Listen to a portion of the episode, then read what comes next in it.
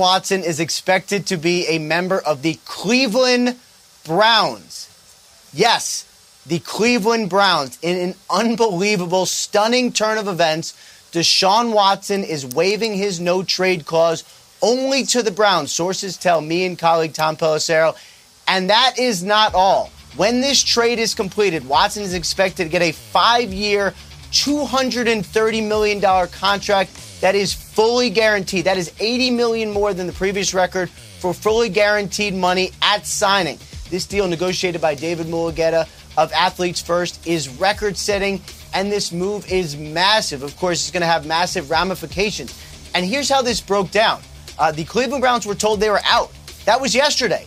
The Carolina Panthers also told they were out, so it was down to the Saints and the Atlanta Falcons, but the Browns never stopped.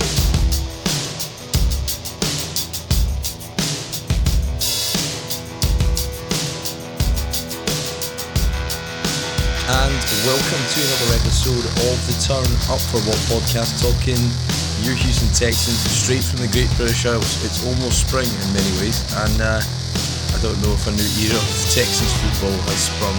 Um, probably the biggest news in its history, um, or the biggest move in its history, came to light Friday afternoon. But to try and make sense of it all, with me this week is returning guest, Mr. Matt Weston from Battle Red Blog. How you doing? Doing great. I'm doing great. I'm very uh, honored to be on the Sean Watson traded episode of the show after the couple of years we've talked to each other. Well, that's it. I thought we were going to be um, getting some tape heavy conversation about uh, about uh, some of the luminaries that we've picked up, A.G. Cannon, uh, MJ Stewart, and the likes. But um, we've actually got probably the biggest, the biggest um, news probably story that you'll probably ever have. Um, with his team. Everybody always remembers the moments where they were and what they were doing when they heard the news. Where were you, Matt? What were you, what were you doing when you when the news filtered down to you?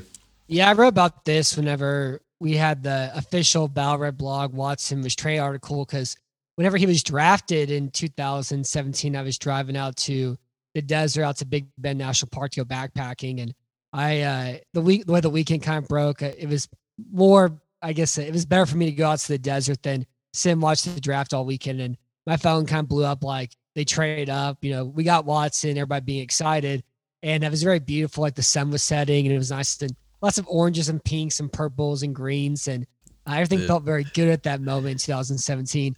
And this time I was just trying to, you know, finish up work for the day, working from home, staring out my window. And it was a lot more, uh, I wouldn't say it was despairing at all, but it wasn't nearly as beautiful as the day he was drafted, just from what I was currently doing and and kind of sifting through at the time for a kind of Friday afternoon news news dump like it happened. 2017 was much prettier with the draft announcement than where I was whenever he was actually traded.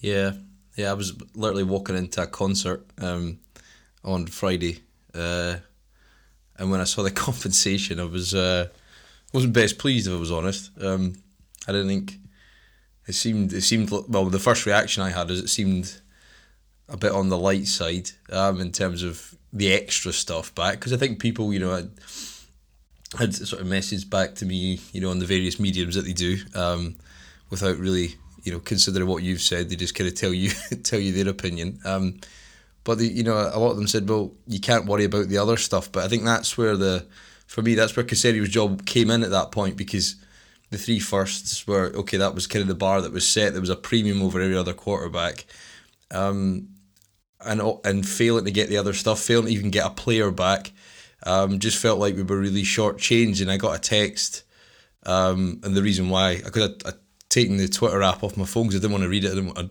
spent enough time on free agency, wasting hours, um, you know, looking at all the news updates as many of us are probably guilty doing. Um, and I got a text just saying I just said sold a unicorn for beans, um, and I thought that kind of summed it up quite well. Yeah, and it's so I think the one thing about it is one of the things I've learned, you know, about this whole Texans writing and following the team sort of portion of it is that most of I guess like most of the way it works, it kind of operates is that fans want to hear good things about their team because they like hearing good things and they have a lot of personal worth attached to the team itself. Yep. The team is good. They feel good about themselves because their favorite team is good, even though they have nothing at all. Like they have no actual influence on the team itself. And so, but people on the internet, you know, like on Twitter or whatever else, they want to say things that other people will read and get interactions with. And the best way to do this is say good, nice things because it makes people feel good and nice to hear good and nice things about their team. And so it's all like based around sentimental sentimentality.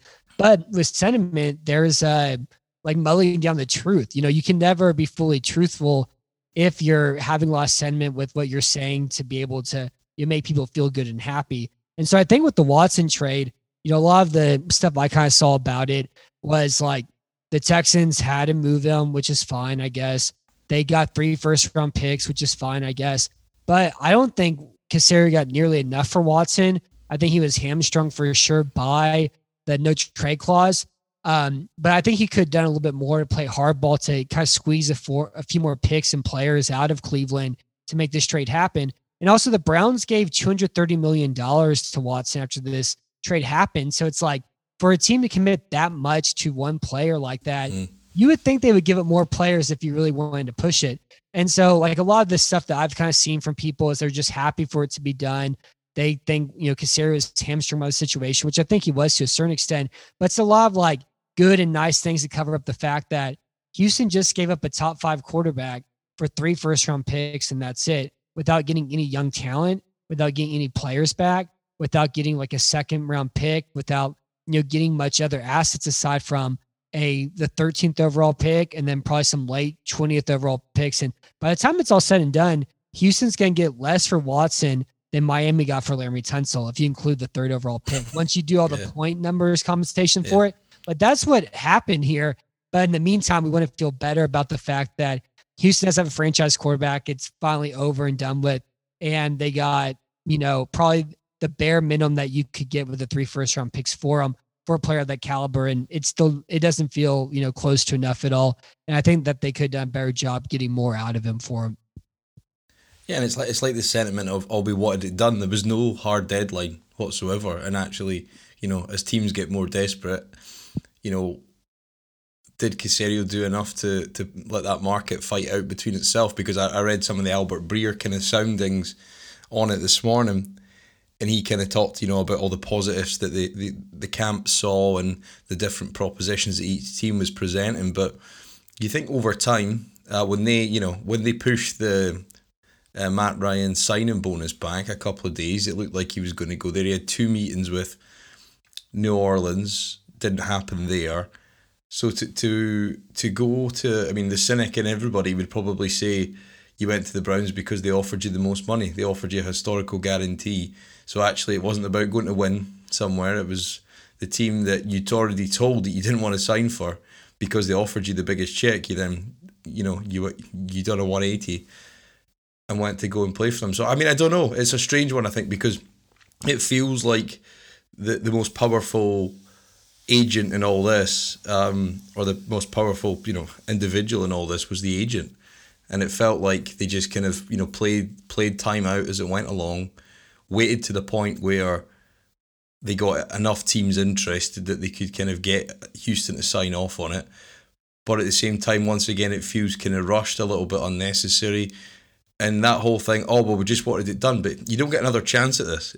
You know, it's that's it done now. You, you know, and uh, it feels like it was just short of what could have been. And I think that sentiment's the one that probably frustrates me the most, Matt, is because I've felt that far too many times in the last three or four years that things just weren't handled in the correct way in a professional manner that, that got the best outcome for the team. So, you know, it feels like a bit more deja vu yet again, I think. Yeah, of course. And and like even like the, his decision to go to Cleveland, I think it's going to be hilarious watching him play there because he's going to be playing with the set of circumstances that we always kind of went that Houston tried to build for him. They to have a great run game for Watson. That never happened. They to have an elite offensive line for Watson. They never even had an average offensive line uh, with all the mm. moves that they made. Cleveland has a top five run game. They have a top five offensive line. He's going to play behind those two set of circumstances. I'm sure they'll add Will Fuller there, another good wide receiver too. Yeah. Their pass catchers are pretty good. The other thing too is he's going to play in a play action heavy offense as well. Something yeah. that you know we always kind of talked about is that Watson would be great with more play action. He'd be great taking shots downfield. They're going to do that in Cleveland with the way Stefanski's offense works. And then also like Cleveland too, they've been hamstrung by Baker Mayfield being very mediocre. And even playing in a very easy offense, he's been very mediocre with a lot of problems in the pocket and everything else. And so we're going to see Watson play in a set of circumstances that Houston tried to build around him that they couldn't build. That we always want to see Watson play in. And for a team that didn't give up any players at all, um, and they get to keep their second, you know, round pick and everything else afterwards. So like Cleveland's going to be a top five team next year, probably in the AFC. They should win the AFC North. Watson's going to be really good for it and he may be suspended for like four to six games. And they and like Brissett may start in the meantime. And so it's a situation where like Cleveland came out as good as they could with it, and Watson's gonna be really good there. And he's been playing in some circumstances that he never had in Houston after all the resources they sunk to try to be able to put him in an environment like that. Yeah. It, well, I think it's funny because yeah, on paper that team's kind of ready made to win, but was it the ten to seven game, the weather delay game, a couple of years ago, uh, or his last season he played.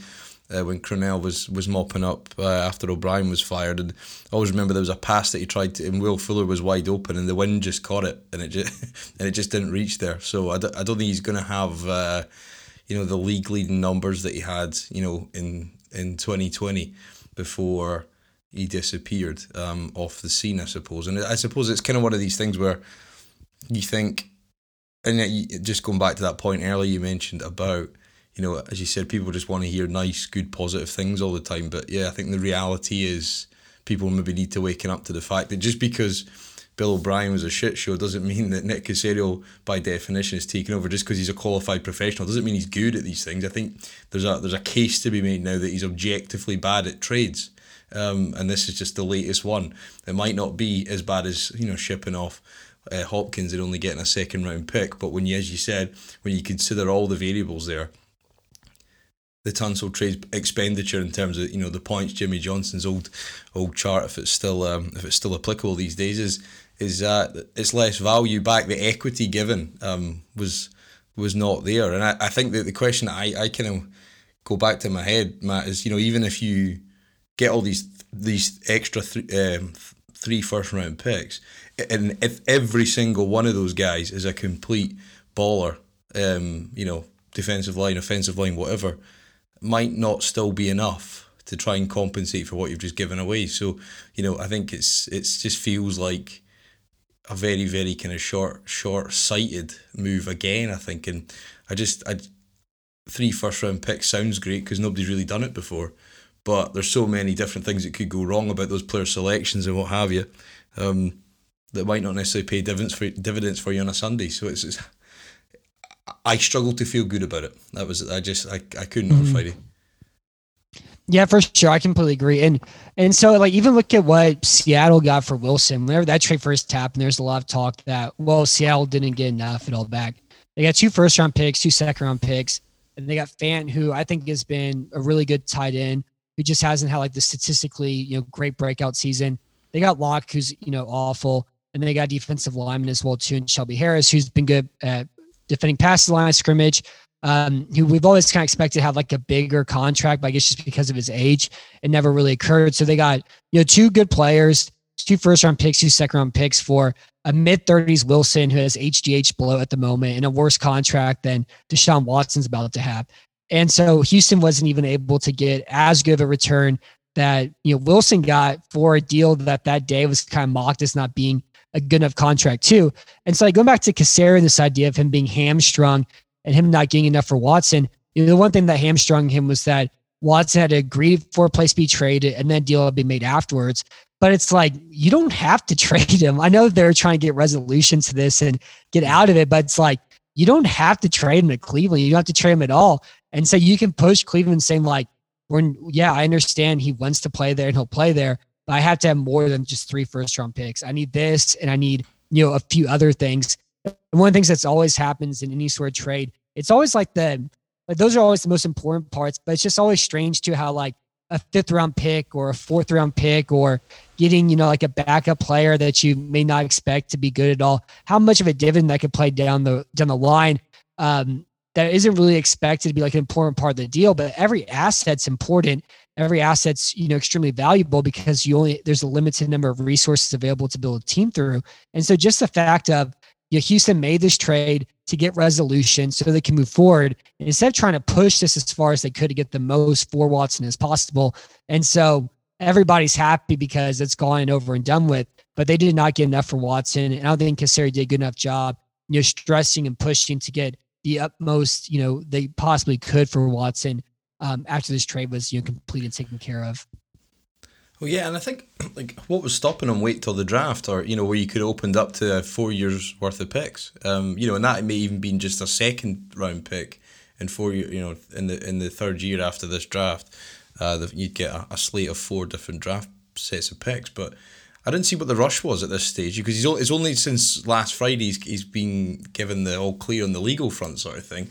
The market then generated itself really really quickly, um, and I, I don't know why they just didn't take a step back and say, look, ultimately, you know, if as you said, if Cleveland are willing to pay two hundred and thirty million, wholly guaranteed. Um, I don't know if that's you know complete guarantees. I'm not saying detail of that yet, but what was the rush? And I, I, I failed to see what it was because ultimately, did he want the picks for this year? Because he's only got one this year, and it's the 13th overall pick. So in this draft class, I don't think it's particularly all that great, if I'm honest. It's probably up there with the sort of levels of the 2019 draft class. So, you know, why did he have to pull the trigger? And I was, and, and it makes you think: was there pressure from elsewhere? Um, I know Lovie Smith had some really direct comments about it. Um, obviously, we've heard nothing from Cal McNair beyond a bland statement that came out, you know, as expected. But, you know, I, I don't know what the rush was. And I, I think obviously all the Watson legalities off the field really kind of clouded the story. But I, I, I often keep going back to the, the point I talked about, about this a bit a little bit last week, Matt, was you know, do you think the Texans will have any reflections on it, or will they do the same kind of cover up as they did with O'Brien? Oh, they just blamed him for everything. But actually, there was a lot more, you know, actors at play in the in the organisation, particularly the front office, that didn't do a good enough job um, and put us in that that sort of mess. Um, and do you think they'll just kind of, you know, wash it off as the guy who got himself involved in things he shouldn't have done off the field, and therefore we traded him? But actually, the crux of the reason was not being a functional organisation. Uh, that could operate in a way that a star quarterback that you'd search your entire history for to be successful. They didn't believe you were capable of that because that's the real crux of the problem. And I wonder, will there be any reflection of that? Because it's easy to wash it under, uh, you know, let it wash under the bridge sort of thing for fans who, you know, we got rid of the guy who, you know, had 22 cases against him. But ultimately, when it's a footballing context only, you know, there was a lot of, you know, organisational failings that, that led us to this point. You know, obviously that was kind of going in the background. But do you think there'll be any kind of adjustments or recognition of things that went wrong or is it just going to get washed in their in their true style? Yeah, I think with Caserio, the one thing he did say, it's like unless he hits on these picks, it doesn't really matter what happened, you know. And I think he admitted, you know, if he doesn't hit on the picks, there's gonna be somebody else in his chair. And uh, like, yeah, like that's kind of what it comes down to for his whole career as a general manager. It comes down to what he gets for Watson, which he didn't get enough for, and then the second part is what does he do with the picks afterwards. And so it's be interesting to see if he holds on to him, if he tries to trade back and that part of it. Uh, but like I think Caserio does understand, you know, what he needs to do or, or not do in his role.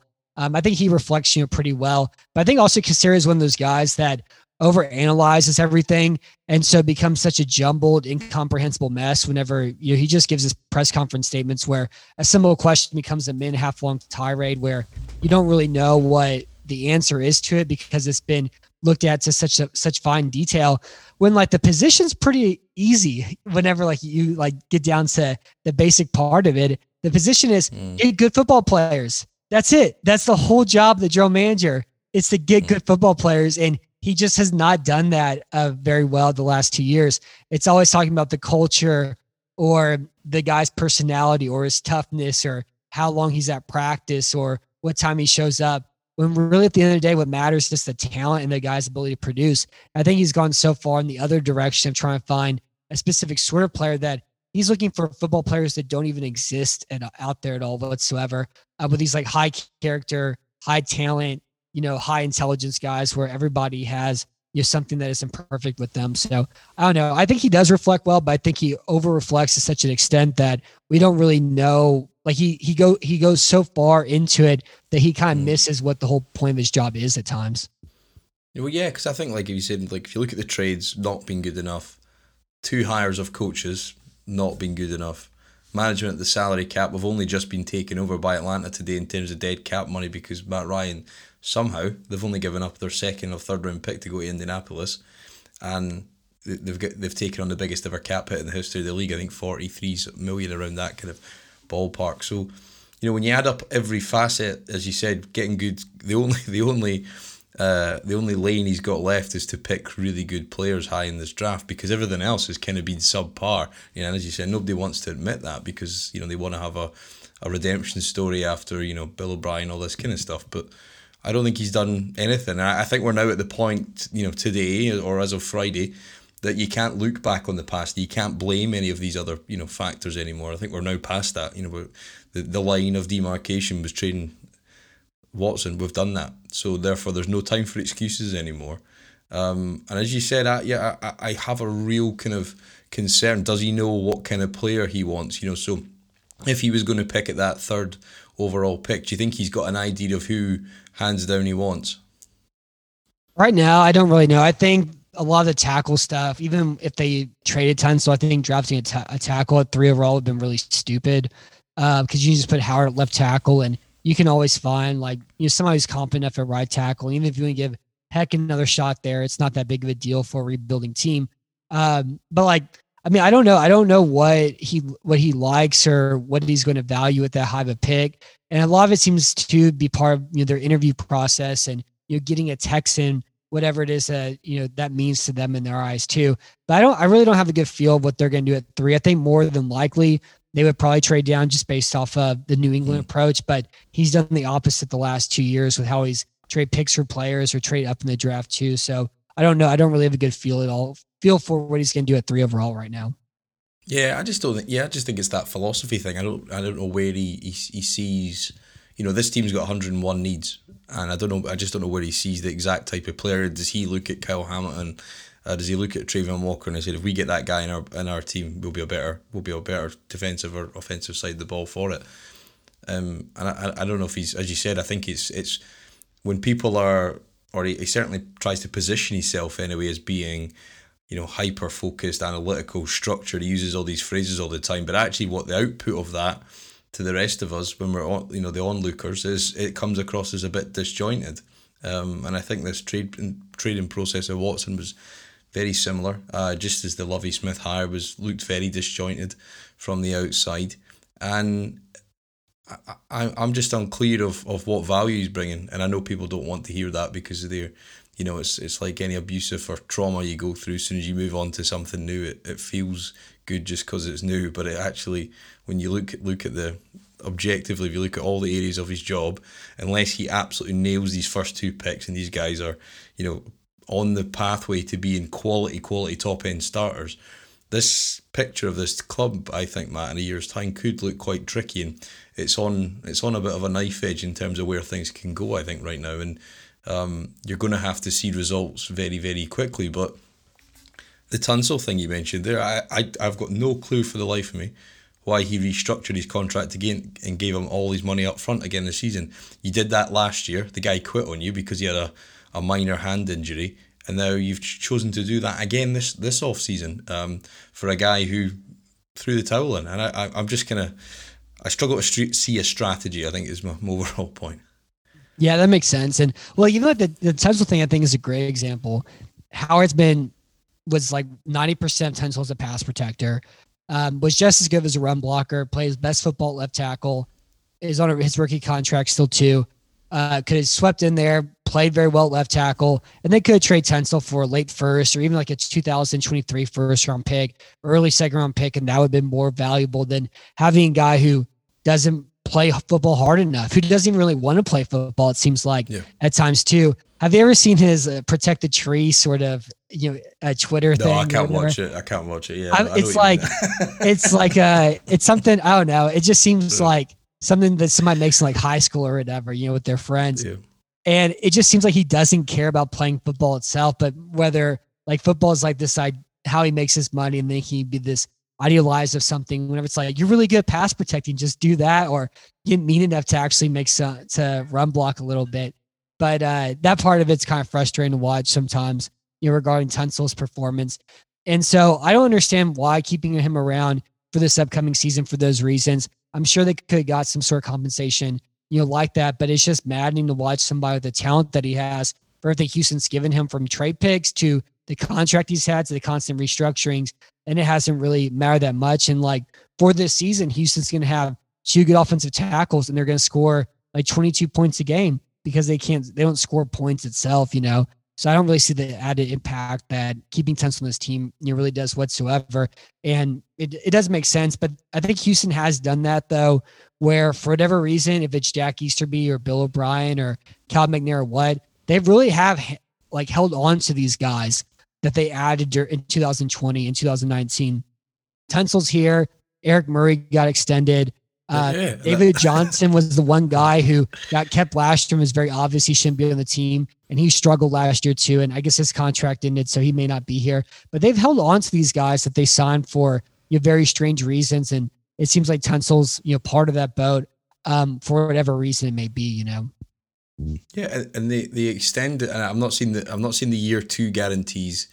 I need to look this out. I've kind of maybe a little buried my head a little bit this week just after Friday. Um, but there was no reason, and I know you I know you put a lot of clips out, and nine times out of ten I noticed you know you and I put probably similar clips out from the old twenty two and stuff, and try and understand what this team is like on a you know in a football level, not all the kind of noise that goes around it, and if you watch Eric Murray last season, there was no reason anybody could come up with, apart from that one game in Tennessee in the rain, which he looked okay actually, that could you possibly justify extending him? And I, I just think it's it's just another strange move, I think. And when it's and people will say, oh, well, you, you know, you're getting too caught up in the the fact that they've signed Jeff, Jeff Driskel, the fact that they've given Anthony Auclair just the best part of a million dollars more than you know Max Williams or you know or whatever it might be. But when you all start piling all these these sort of small questionable moves up, the material outcome at the back end of it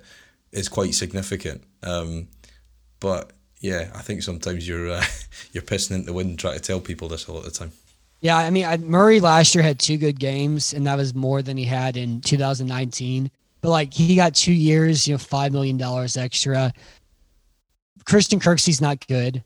Maliek, no. the only good contract decision he made was getting Maliek Collins for the contract he had. Because like Collins is better than Sebastian Joseph Day is, and he got better contract than he did. Um, I'm glad they kept Kamu Grugier-Hill because he had a breakout season. He's like everything that exemplifies what they want a Houston Texan to be. And so it didn't really make any sense off him to preach these sort of things and then not keep Grugier-Hill after the yeah, season he had last year. Desmond King's not good as an outside cornerback, and Tavierre Thomas has made him completely you know irreplaceable or replaceable in this roster. And like Desmond King shouldn't be here play outside corner, but they resigned him because I don't know they have to resign somebody to play that position. And then they added Jacques Reeves-Maybin, who you know made some tackles in Detroit, but I've never watched him play. I've never heard of him, so I don't know if yeah. he's good or not. But it goes back to just signing linebackers just to sign guys.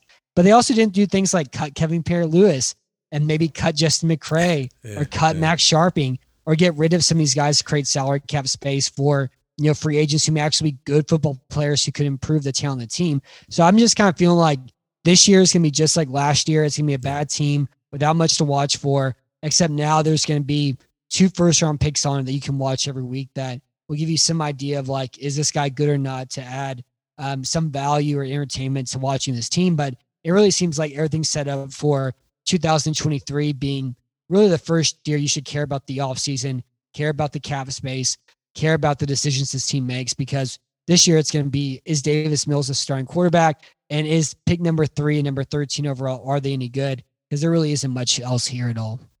Yeah, and the Kevin the Kevin Pierre-Louis one is generally is is is worse in many it ways. Makes zero sense. Well, they, well, he, didn't play last year, or he, he played a little bit towards the end of the year, I think, um, from memory. Um, but I've got no memory of his playing style, what he looks like out there.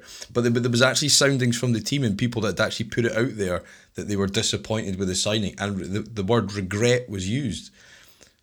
But now you've, you know, I know they've restructured his deal and kind of, you know, move move some money around a little bit. But yeah, I, I just think there's been obviously this Watson uh, move will overshadow everything. So you know, in three months' time, people won't be talking about it. Yeah, but, well, and even like Pierre Louis in Washington, he was a he, he was benched yeah. for Jon Bostic, and Cole yeah. Holcomb. And their defense got so much better once Kevin Kevin Pierre Louis wasn't on the field at all. And he's one of those coverage linebackers who can't cover and wasn't good at Washington. Got signed to a big contract. I mean, even like we're not talking about like a huge contract, but a multi-year, multi-million dollar contract he should have gotten. Could have gotten off it this offseason, create some cap space to get like, I don't know, a pass rusher or a defensive tackle a little bit earlier on in free agency. Um, get somebody can make some negative plays in the front seven and that that didn't happen at all as well either. So I don't know. I think maybe they're so focused on the Watson stuff, they're not. They didn't really want to make any moves until then. And maybe now that's over, they're going to make some day two, you know, second wave of free agency signings. But so far, it's just been just kind of silly where I don't know what the plan is or what they're trying to accomplish with uh, the re-signings that they've had and, and just the lack of just adding you know young talent to the team through free agency or whatever avenues they have available to them. Yeah, it's just just flashed up there. They've just you know formally confirmed Justin Britt again, who missed a lot of time last year. Um, Wasn't good. Remember, well, I know, and I, I actually remember. I can't remember who it was, but uh, one of the contributors out there, and I put a couple of clips up of just he wasn't good. And you know, the word "cooked" was used because he's you know it gets to a point where so many injuries prevent you from being I know a proficient enough athlete to, to contribute at this level. Um, and that was very very clear, I think, for most people watching him serviceable in the run game. Pass protection not good enough. Um, so and also know, he just missed a, a lot of blocks because of his brain too. Like he just had missed yeah. assignments, and you don't really expect that from a you know an eight year veteran, whatever it is that he is at his age, to just like not go to the right gap whenever you're doing half slide protections and that sort of thing. And so I I just I couldn't believe that they re-signed him like they did. I thought for sure they would draft a center, um, probably early on, or find somebody you know, like Bozeman for a one year contract to get some depth there instead of keeping him for like a two year. And they gave him a pretty good contract as well, too. And it was just very surprising to see that. Yeah, and it just, I suppose, like, I mean, it's easy to kind of throw in the towel, but when you when you when you play out all the all the points, I think you know of all the moves they've made, is and you know it was like when the argument when they brought back Lovie Smith, it was continuity. But you know my question was continuity for what? What were you trying to achieve? Because last year was a heavily penalised team. It was genuinely unwatchable in offence in the early weeks of the year, apart from obviously the six quarters of uh, the flash in the pan with Tyrod. And you wanted to continue that. And I don't know if they were watching the same thing as uh, as everybody else. And I, I, I noticed and I was made a note to ask you about this. You thought they were pumping in crowd noise at the end of the year, but it just goes back to that kind of whole delusion stuff of like, are they watching the same stuff as everybody else? Because you know, people out there have got a very clear opinion of what's going on. Um, and then everybody else is maybe trying to delude themselves at times to where this is actually headed right now. And uh, yeah, I think it's just it seems just like when you when you stack all those moves up, it kind of makes you question things. And if it doesn't, I'd suggest you maybe want to have a bit more sort of critical thinking because it's not it's easy just to believe what people pander to you. But I think there's you know when you strange strange moves and the yeah. continuity of last season, I didn't enjoy watching it, and I know a lot of people didn't. So you know, why would you want to you know repeat that again for everybody's benefit or not? You know. Mm-hmm. Yeah, the funny thing about the Lovie Smith hiring too is that everybody was just very happy that he admitted that uh, there were the fan there weren't a lot of fans in the stadium. They're like, I'm so happy he admitted to that fact. It's like that's how low the bar is right now. They'd be yeah. like, yeah, we don't have a lot of people at the games. By saying that, that's a reason why they're excited for Lovie Smith to be the head coach. And like he's just a better version of David Culley. Yeah. You know, he hasn't coached a good football team in 15 years. He got his ass kicked in Illinois. He got his ass kicked in Tampa. He got his ass kicked last year by spot dropping cover two. Um, they switched their defense like more of an NFL defense after you know nine weeks into the season, but they weren't a well coached defense at all. They were all over the place and they were you know, propped up by the turnovers that they forced. And I guarantee you next year, the defense is going to be worse and they're going to force less turnovers. And people are going to be surprised. It's just because it's a high variance stat that you don't have a lot of control over. And it's why defensive production varies so much year to year. And so, like, I'm not excited to watch Lovie Smith this season. I'm not excited to watch Desmond King and Christian Kirksey back out there. Um, again, it's like, is Davis Mills a starting quarterback? And what can they get out of their, their draft picks this year? Are like the only two things that matter about this upcoming season.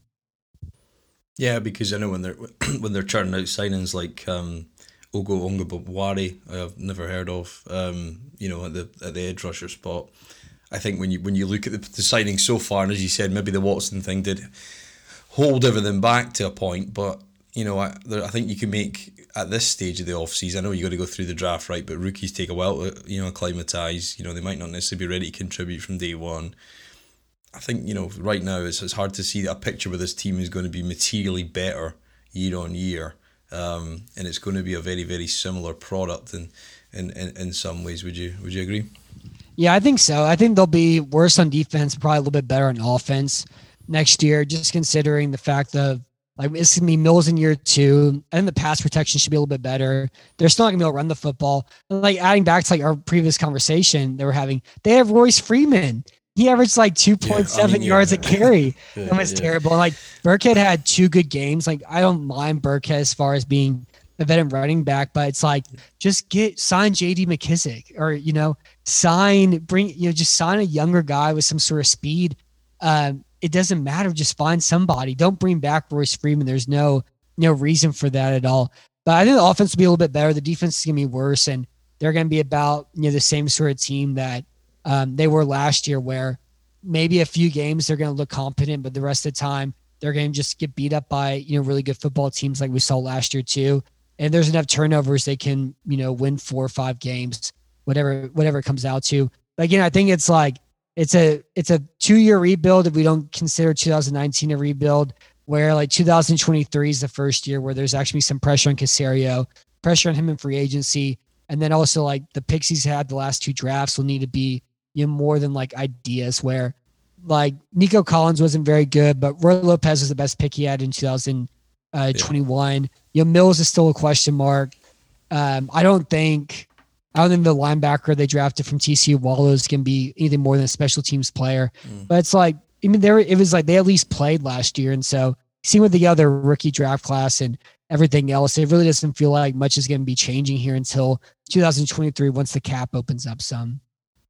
Yeah, no, I, yeah, it's one of those things. I think when you when you when you look at the, the you know the complexion of the team across it, it, it, seems like yeah a similar outcome is going to be you know very and it's and it's tough I think and I'm sure you find that on you know you your team of guys that like it's it's not easy not to talk about the same fucking shit over and over again because it's that there there's still problems and there's still like you know there there's been no progress, um, so you know to try and you know even like you know, kid yourself on to put a good complexion on that is, is difficult. I mean, the Royce Freeman sign. I mean, at what at what point watching? I mean, he, he looked you know like slow. You know, that was the only way you could describe him at a, at a position where burst is everything. You brought back a guy who was slow. You brought back another running back that was at Jacksonville last year that you had on the roster two years ago.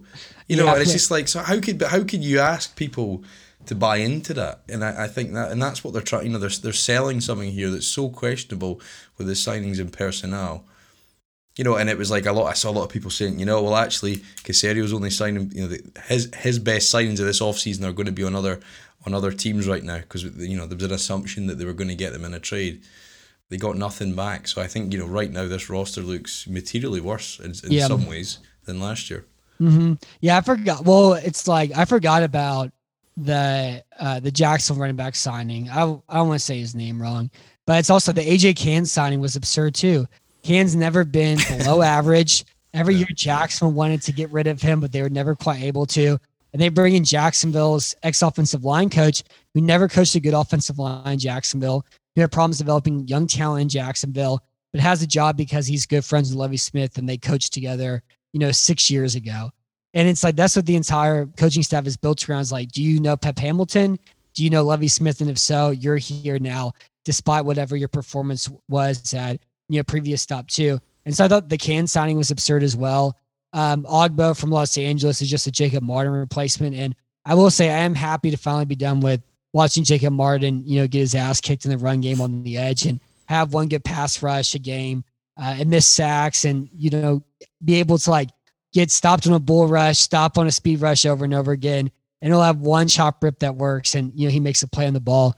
I can't believe he got the contract he got from New York. Yeah, I'm yeah, excited not yeah. have to watch Jacob Martin, you know, anymore too. What do you think, uh, Justin Reid going uh, to Kansas City, and also another player who went to Kansas City was Geronimo Christian, who actually, when he's played, he was actually a lot better than than uh, than a lot of the guys on this team. But there's just two guys that let walk. I mean, Justin really never lived up to. Did you see his hat he wore? yeah, What was like, that? Yeah, it's like uh, yeah. I don't know if he thought it was Halloween or something. What but yeah, was that? just, uh, He was like Carmen Sandiego or something. yeah. I couldn't get over the out, or he reminded me of one of the dogs or one of the weasels in Who Framed Roger Rabbit is what he was. I couldn't get over the outfit he wore that day though. Yeah, it was a strange one. It was I'd probably up there with Carson Wentz's like mustard yellow jacket that he wore to the to the to the uh, to the op- opening presser. Um, I don't know if there's a Watson presser schedules, is there? Um, I saw front of the that he was gonna be there this week, and then he got changed, so he may not be back. He may not be in Cleveland until next week or something. But I assume they're gonna have some sort of press conference. He may have Yeah. some legal stuff going on to get cleared up, you know, as that goes along. For do you think he's gonna be suspended at all? Uh, and if so, how many games do you think he's gonna be suspended? Well, I mean the the precedent set by the league is is uh, is incoherent at best. You know, when you look at the the history of disciplining players for a variety of reasons. So will he be suspended? He probably should be. you know, if you think about it, you know, on you know a level playing field. Um, whether that whole sort of adage of the, the time served last year because he sat out. Um, but I think from a, a PR point of view, I think it would be very difficult for them to do that. But you know, I saw a lot of people kind of getting upset about you know Watson getting all that money and stuff. But look, this is one of the the biggest kind of like dirtiest businesses out there. It is a marketing machine that will sweep all these people away uh, in its wake because it's just all about you know billions of dollars changing hands from fans into owners' pockets. So. Um, I think they might they might give him a, a token six eight games or something. Uh, but as you said, he might come back and they might that team might still be good enough to get in the playoffs if he only plays eight games, and then that'll leave us with uh, probably picking him the, the late twenties. So that uh, that pick, the extra pick, isn't all that valuable at that point. Yeah, I don't know. I don't, like. I don't know what happened. I guess is the biggest thing. No, well, you know, like he. yeah, yeah. And this one of the things that's hard about is like the sheer number of accu- accusations is enormous. Um, but the fact that he didn't face any criminal charges after going to the grand jury after they saw the evidence available, you know, like I don't know what happened. I don't know what the truth is. None of us, from our point of views, knows exactly what happened all whatsoever. And so, like, just based off of you know the number and everything else, what typically happens, I would think he may be suspended maybe four games. This idea Mm. that he's suspended for all of this year and all of next year, and the Browns waste their money. That's not what's going to happen. He'll be suspended for a handful of games of that, and he's going to be really good in Cleveland. And it's not going to, and it's going to be like I don't know. It's to be very strange, you know, watching him play in this environment that you know we wanted Yeah. to see him play in Houston as well too as part of it. But I don't know. I think if he suspends me like two to four games, maybe six at most, and uh and he'll be back out there playing well. You know. What's uh what what's your biggest regret with Watson? If you look back on those four years, it was all too short. Obviously, you know, a long period of time waiting to find a guy like that. What do, what do you think that everybody will look back on and regret the most? Yeah, it's a great question. I think, like, I know personally, you know, we I've been doing this for a while, and the show we did after they lost Indianapolis in 2018 in the postseason, Yeah. or the you know the 2018 season postseason game at home, where their like entire offense was DeAndre Hopkins run down the middle of the field in double coverage, and we're gonna throw it 70 yards and hope you can catch it.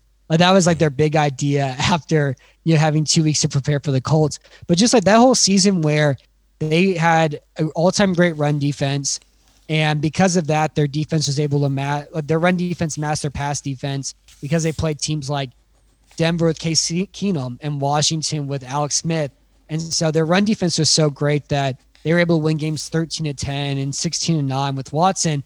And then whenever they play against any team that could throw the ball a little bit, they had a lot of problems stopping it. Like we saw Sam Darnold in that Jets game, um, like we saw in the Colts games as well too that year.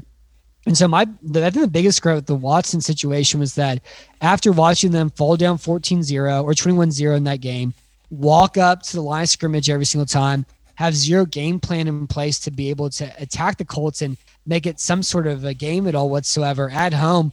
Uh, not firing Bill O'Brien after that game, I think is the biggest regret. I understand keeping him after the 17 season just because the offense was so good for those five weeks, and you think there was something to build upon, build upon there. And you know Watson being a rookie and everything else, and his ACL injury.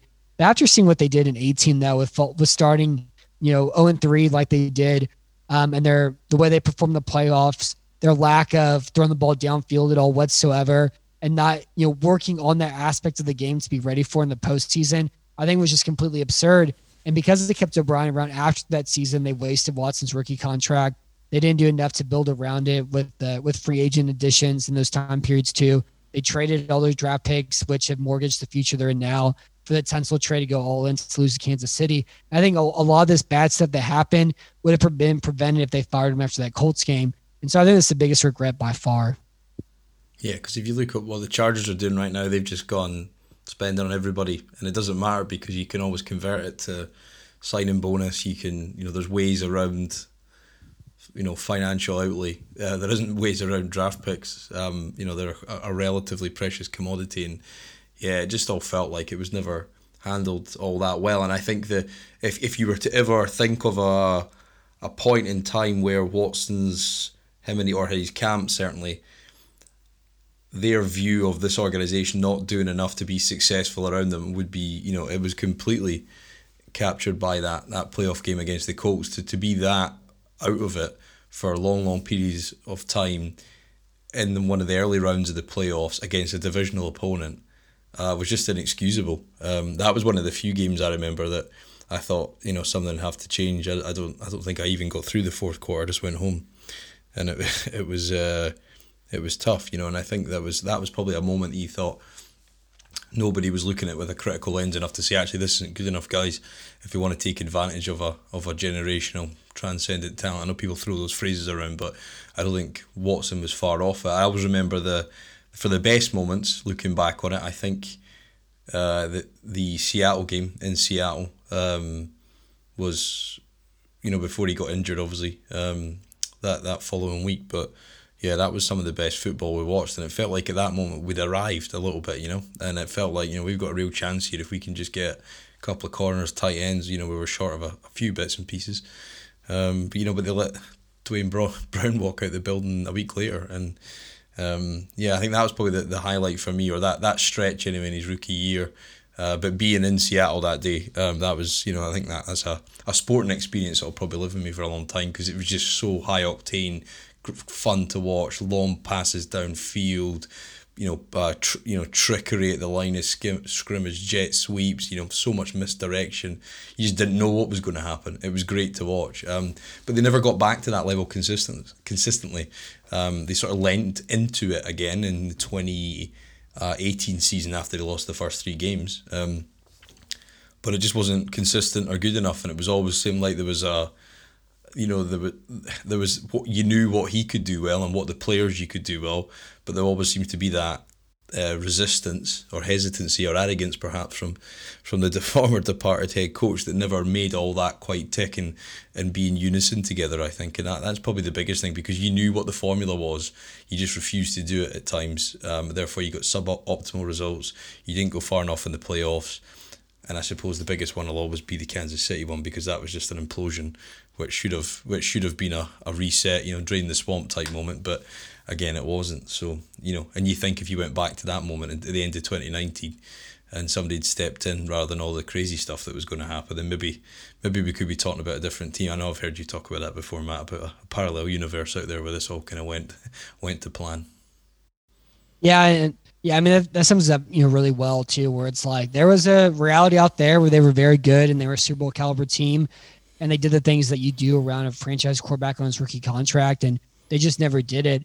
And like even like the all season that Brian Gaine had before he was fired, um, entering the 2019 season, that was an off season where they didn't spend their free agency money at all to build around Watson's rookie contract, and that was another issue. And they did the same thing the year before that too, where they just didn't put in the the dollars for it. And all, there's always this idea floating around. It's like, well, it's very smart for them to do that because they're building for the future for Watts. It's like, no, he's really good right now. now. Yeah, yeah, yeah. You do this right now, and I always love what the Chargers did last year, where in one off season they rebuilt their entire offensive line, and it cost them like three signings and a first round pick, and that was it. And now they have a really good offensive line again. Um, Houston spent, you know, whatever it was, four first round picks, three second round picks, ninety million dollars, whatever it comes out to, in their offensive line and it still isn't good. And they invested more into this offseason. It still isn't good. And probably is gonna be good this season again too. And so it's just like it's just a lot of that stuff where you've seen so many teams have success by doing it. And it's a very simple formula. and to watch, you know, numerous people come in and fail at it um, has been you know frustrating over the years. And you know, Houston didn't do enough for Watson when he was here. Watson was that blame for what happened in Houston just by signing the contract that he did, by not speaking up whenever he had the chance to, by yeah, watching yeah. you know his teammates be traded for nothing, not saying anything at all, and being you know the good soldier, whatever, sticking it for Bill O'Brien. So both of them were at fault here, and so ending the way it does, like it's still surprising, um, just because you know you saw Cal McNair, you know, renege on his promises that uh, regarding like choosing the GM and the head coach and then not doing that, which like, you shouldn't do it all. But if you promise it, you have to go through with it. And it's kind of led us, you know, to this point all these years later. But it's just been a mess from from both sides of the equation and better ownership, better decision makers, and Watson's a really good player for the Texans for you know 16 years. And also another idea that I heard was interesting was that a good owner or a good you know decision maker group they would hear about the Watson massage stuff you know, and they would yeah. talk to him and try to squash him, be like, hey, you can't be doing this. This is a problem, or stop doing this. Like they would know about it. So I'm surprised that part of it never happened with Houston too, where he was able to keep doing this and doing this and they didn't know or whatever it was. And even that's like Jack Easterby's job is to make sure things like that don't happen. And you know, it led to the accusations yeah. and everything. Yeah. So it's all it's all been a mess for the last you know, ever since he was drafted, it's all been a, a galactic screw up aside from the talent of the player itself. So, like I say, he's going to yeah. go to Cleveland. He's going to be really good there, and the Browns going to be really good. And it's not going to be surprising at all. And uh, I think Houston's going to feel, you know, stupid whenever they they're picking 27th next year. You know. Yeah, no, I think that's a great point, isn't it? If you think of you're a billionaire who owns the premier franchise in the city, well, I'd say the Astros probably are now. I think that's a very close second. You know, not even a close second now. But if you're a billionaire in that environment and, and nobody's got the or, or you don't have the awareness or you don't have the the connectivity with the local community that somebody won't even bring that up with you, even if it's just hearsay, you might want to look into this. By the way, you know I think you might have a problem with your star guy. Um, let's get ahead of it now and and let's try and you know save save people from getting caught up underneath it just as much as from a football point of view. Um, you know I, I how that how that wasn't kind of quashed earlier and was allowed to proliferate into something which should you know has probably ruined a lot of people's lives you know and I think you know we're talking the sporting context here but it was uh you know it all went on. As you say we don't know exactly what went on but the fact that it wasn't picked up at all um is is is probably systematic of other stuff. Absolutely. Do you think Matt finishing up do you think he'll ever come out and give a detailed explanation or do you think it'll all be kind of hush hush do you think Watson will come out and articulate that you know when he retires or you know, and we'll, and we'll see the truth in the fullness of time, or how do you think it'll uh, be remembered beyond, you know, the next couple of years?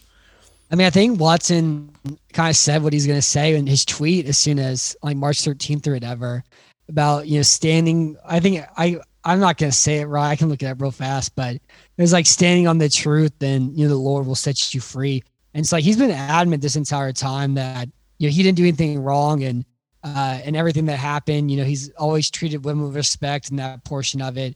You know, so I think that's what he's going to say this entire time. And I think whenever he goes to Cleveland, they do their press conference, he's going to, you know, say that, or he, he, said, when you stand the truth, the Lord will free you, is what yeah. he said after that occurred. Yeah. And so I think he's going to keep saying that. I didn't do anything wrong. None of this, this accusation stuff was true at all. It was, uh, if there's just people trying to get money on me or whatever he's going to word it, and then he's gonna be very excited playing Cleveland because they are a good football team. Like mm. people have been forgetting that they are a good team because Baker Mayfield is the quarterback and they had offensive line injuries there last year. And he's gonna go to a good football team. They're gonna be really good and win games over the next couple years, five years, whatever it is. And um, the whole I don't know, the whole thing's just gonna kind of kind of be I guess it's gonna be very simple next year looking back on it, what happened you know, during this trade yeah. and, and everything that's occurred you know, since then.